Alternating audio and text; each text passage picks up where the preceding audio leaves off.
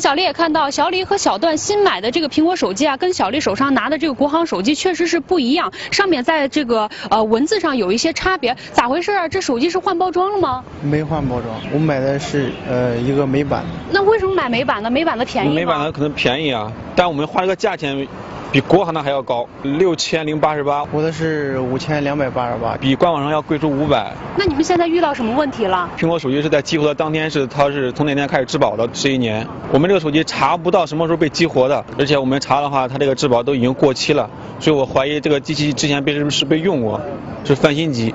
那你们现在需要我们怎么帮助你们呀？我们现在需要他把钱退我们就可以就可以，这手机我们也不要了。那当时小李和小段的这个两部手机啊，是在郑州市文化路创新大厦所买的。那商家对于这种现这种情况到底该怎么解释，又该怎么解决呢？小丽现在就去详细的了解一下。他们的手机是不是在咱这个店里买的呀？呃，昨天刚拿的，啊，他这个手机到底是什么版本的？美版的，那咱们这上面写的是这个苹果授权的，为什么卖的机器是美版的呢？客户买的就这种机器，我给他拿提来前有告知他吗？我提前告知的非常清楚你。提前告知我了吗？我不知道啊，他只是说坏了的话可以拿出来修，但是全国不联保。你昨天查的时候它过保了我是没二手有？机呃，了，过保了。昨天查的时候已经过保，就说明对这个机器已经被对啊，用已过经是了。被用过了。除了国行机器之外，其他所有的机器没有任何一个不过保的。新机器为什么会过保呢？呃，这个我也不清楚。显示已经过保以后，你有没有告诉他过然保什么后意思？呃我解释的非常清楚，他买的就不是新机器啊，你买的就是这种二手机这种机器。我买的就是二手机啊你。的意思是说，现在它这个美版的不光是美版的，而且这个机器还是个二手的。不是不是不是，如果不是是二手机，那它的保修期什么为什么都已经过了呢？这些之前他买的时不候是不是他们不知道是吗，我花了国行的钱，你让我买二手机，让你你愿意不愿意？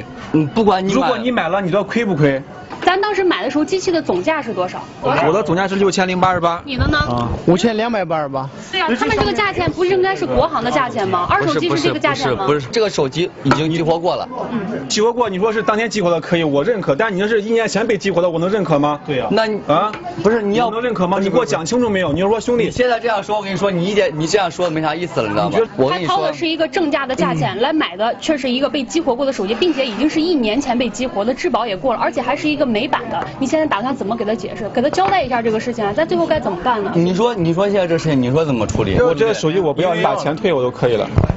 肯定退不了。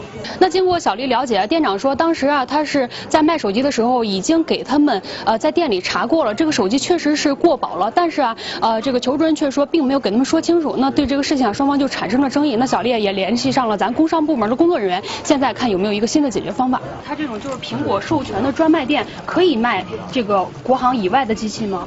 应该是不允许了。达到消费者满意的话，将全全额退返。下一步了，我们对这两部手机的这个来源进行调查。如果是有大量的走私了，我们要移交海关部门处理啊。如果要是个人朋友啊，嗯、带来仅仅只是这两个，不许在商场内进行销售。嗯在这边一定给你处理，行好吧？小李、小段，这样解决行不行？可以。可以吧？满意不满意？两个。满意不满意？好，你赶快办理，好吧？先把人家这个这个消费者良好。